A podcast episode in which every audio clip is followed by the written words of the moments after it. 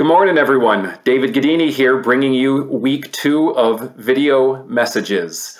Last week, you may have heard that um, I couldn't make it in because Tina had COVID, and she's now day nine or 10 and uh, doing great. But since then, the entire family has gotten COVID. The entire family except me. Go figure on how that happens. I don't know. But uh, all four of my family members got it. I have remained as the sole person without it, so that keeps me back in quarantine here for one more week. Um, want to thank y'all for praying for us through this. I know Matt brought it up last week that we had it, but but I got to tell you, as I was listening to it, I was like, oh my gosh, this this sounds so serious.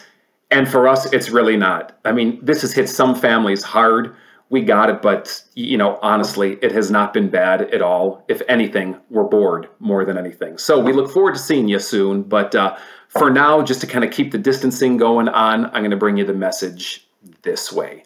And what I want to follow up with is this idea of trying to understand God by what he does.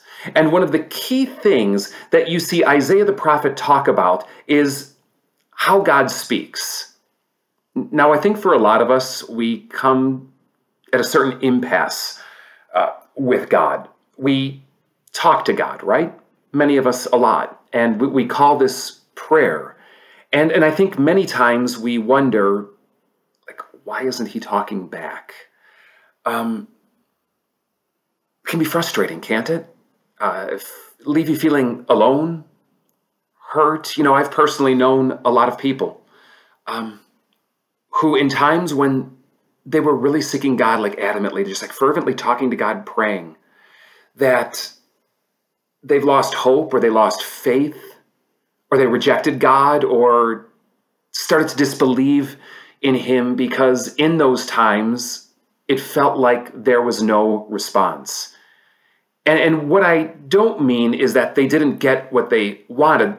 That may have factored in. But no, what I mean is they felt like they were talking and just talking into a void. It wasn't just that God said no, it was that God didn't seem to say anything. I don't know. You ever feel like that? I mean, if so, you're not alone, and it can really leave you feeling hurt or frustrated or even abandoned. But you know, Jesus kind of counters this and he says, God is a God who talks to us. Uh, he does this in many ways, but mainly, God seems to talk through people, through prophets and preachers, and of course, most notably, through Jesus himself. And it's not that these conversations or these words are forgotten either, because over the years they've been codified in put into the Bible and it literally becomes known as God's word. And now, the Bible does say that God communicates in other ways too. I mean, I think of Elijah, who is looking for God, yet he hears him in a still small voice. You know, whatever that means. Does that mean in his conscience in some kind of way, or does that mean God is speaking so quietly and unobtrusively that unless you're paying attention in listening, you'll miss it? I don't know. Isaiah will talk about how God speaks through creation, that the creation celebrates God and shouts joys of God and communicates God, that the trees and the rocks are clapping their hands. I mean, Jesus himself even picks up on this when he says that, that if his disciples were to keep quiet, the stones would cry out. There's a C.S. Lewis quote that I love as well, where he says, you know, that God whispers to us in our pleasure, speaks to us in our conscience, but shouts to us in our pain. And he goes on to say that that's a megaphone to rouse a deaf world. But the fact is, God does speak. And, you know, I have to imagine um, this communication process, it's as frustrating for God as it is for us. We talk and talk and pray and pray and wonder why God doesn't answer. And at least according to Jesus, God talks and talks and communicates and communicates and has to be sitting there wondering why we don't listen. I mean, this is what Jesus is getting at when he says, He who has ears, let him hear. I want to read this passage from Isaiah 45 to you. Look at what God says here. He says, I have not spoken in secret from somewhere in a land of darkness. I have not said to Jacob's descendants, Seek me in vain. I, Yahweh, speak. Isaiah 45 I, Yahweh, speak the truth and declare what's right. God speaks. Have you ever witnessed a conversation where, where two people are talking, talking, talking, talking, and yet neither of them is listening to each other?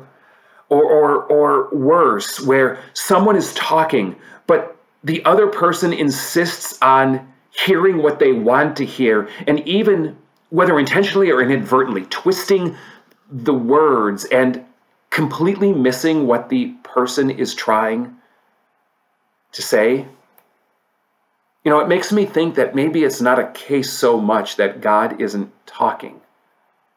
Maybe it's more that we're just not listening, or that we don't know how to listen, or that we don't understand what we're hearing. Maybe we don't know what to even listen for or how to interpret what God is saying, or maybe even inadvertently changing it. It's, it's got to be frustrating. I know it's certainly frustrating for us. How much more has this got to be frustrating for God? But Isaiah describes God as a God who speaks. More than that, he describes God as a God who shouts. Let me share three passages with you. Isaiah 40. It says, A voice of one calling. In the desert, prepare the way for Yahweh. Make straight in the wilderness a highway for our God. It's God sending someone to speak. Yahweh is here, shouting in the desert, in the lonely places. God is coming, crying out. It goes on.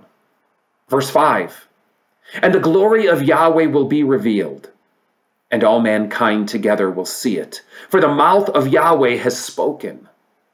A voice says, Cry out. And Isaiah says, What shall I cry? Look at what God says.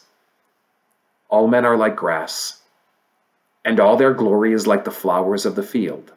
The grass withers and the flowers fall, because the breath of Yahweh blows on them. Surely the people are grass. The grass withers and the flowers fall, but here it is. But the word of our God stands forever, that, that Yahweh speaks. And his word isn't fleeting or uncertain. That when he says something, you can depend on it. And it goes on. Isaiah 40, verse 9, he says, You who bring good tidings to Zion, go up on a high mountain. You who bring good tidings to Jerusalem, lift up your voice, lift it with a shout, lift it up, do not be afraid. Say to the towns of Judah, Here is your God. See, the Lord Yahweh comes with power, and his arm rules for him. See, his reward is with him, and his recompense accompanies him. He tenders his flock like a shepherd. He gathers the lambs in his arms and carries them close to his heart. He gently leads those who have young. To Isaiah, from Isaiah's perspective, God is shouting. Not an angry parent who's yelling at their kids, but a shout of hope, a shout of joy, a, a shout going, Look, listen, I'm here. Isaiah will describe it as a warrior shout. A warrior shout in victory, a call to battle, but a call to celebration. Look at what he says. Isaiah 42 Yahweh will march out like a mighty one. Like a warrior, he will stir up his zeal. With a shout, he will raise the battle cry and will triumph over his enemies. He says, For a long time I kept silent. I have been quiet and held myself back. But now, now, like a woman in childbirth, I cry out, I gasp, I pant. God is proclaiming, God is making noise, God is shouting out, a warrior fighting for his people and to win, a hero in battle who lets us know that in our battles and our struggles, our feet are solid on him. God is a God who speaks. But it's not the only way to look at this. Because there are times when God doesn't speak. Some people browbeat. You ever been around them? Like total nag? People that seek to dominate you by the tone of their words, with with with the volume of their words, with, with the just how many words they keep spewing out that it kind of overwhelms you. Not God. Look at what Isaiah says. He will not shout or cry out, or raise his voice in the streets. A bruised reed he will not break, and a smoldering wick he will not snuff out. No, in faithfulness he will bring forth justice. That God is not here to dominate, nor will he seek to dominate by his words. Have you ever been around people who all they do is lament about themselves? You know, woe is me this, woe is me that, talking about their miseries, talking about their injustices, how they've been slighted, how they've been wrong. Not God. Let me share this from Isaiah 53. He was oppressed and afflicted, yet he did not open his mouth. He was led like a lamb to the slaughter and as a sheep before his shearers is silent, so he did not open his mouth.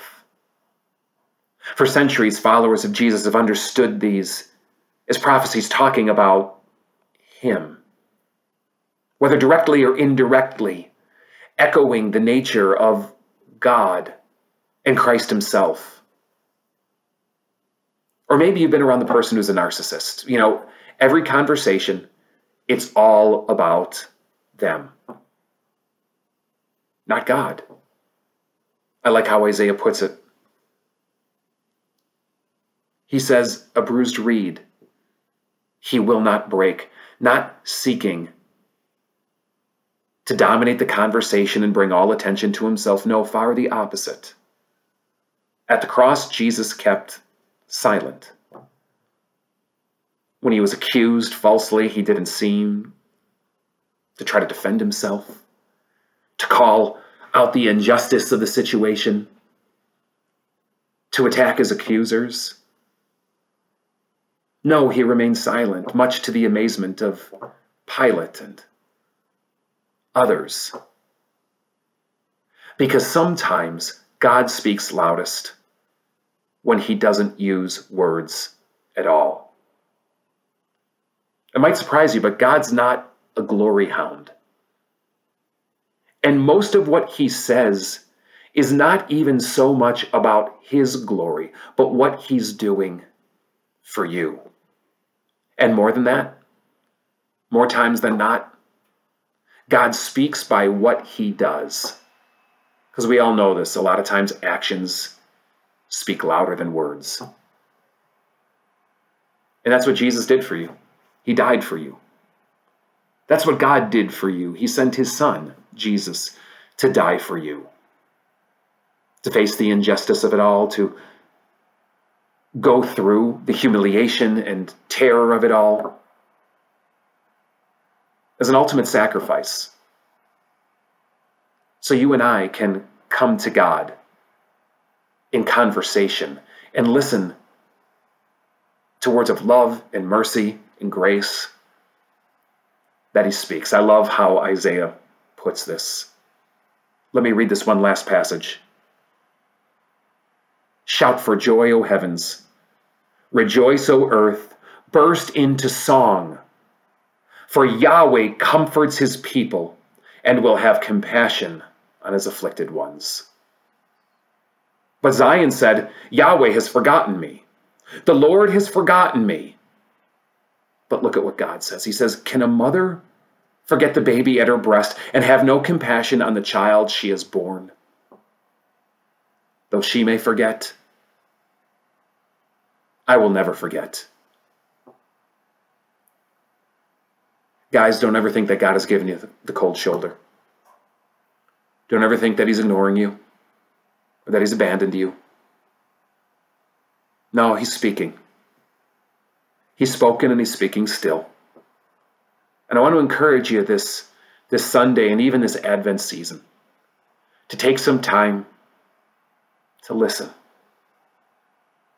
You know, as Jesus puts it, if you have ears to hear, I'm going to stop speaking now. Just remember that God isn't. God bless, guys.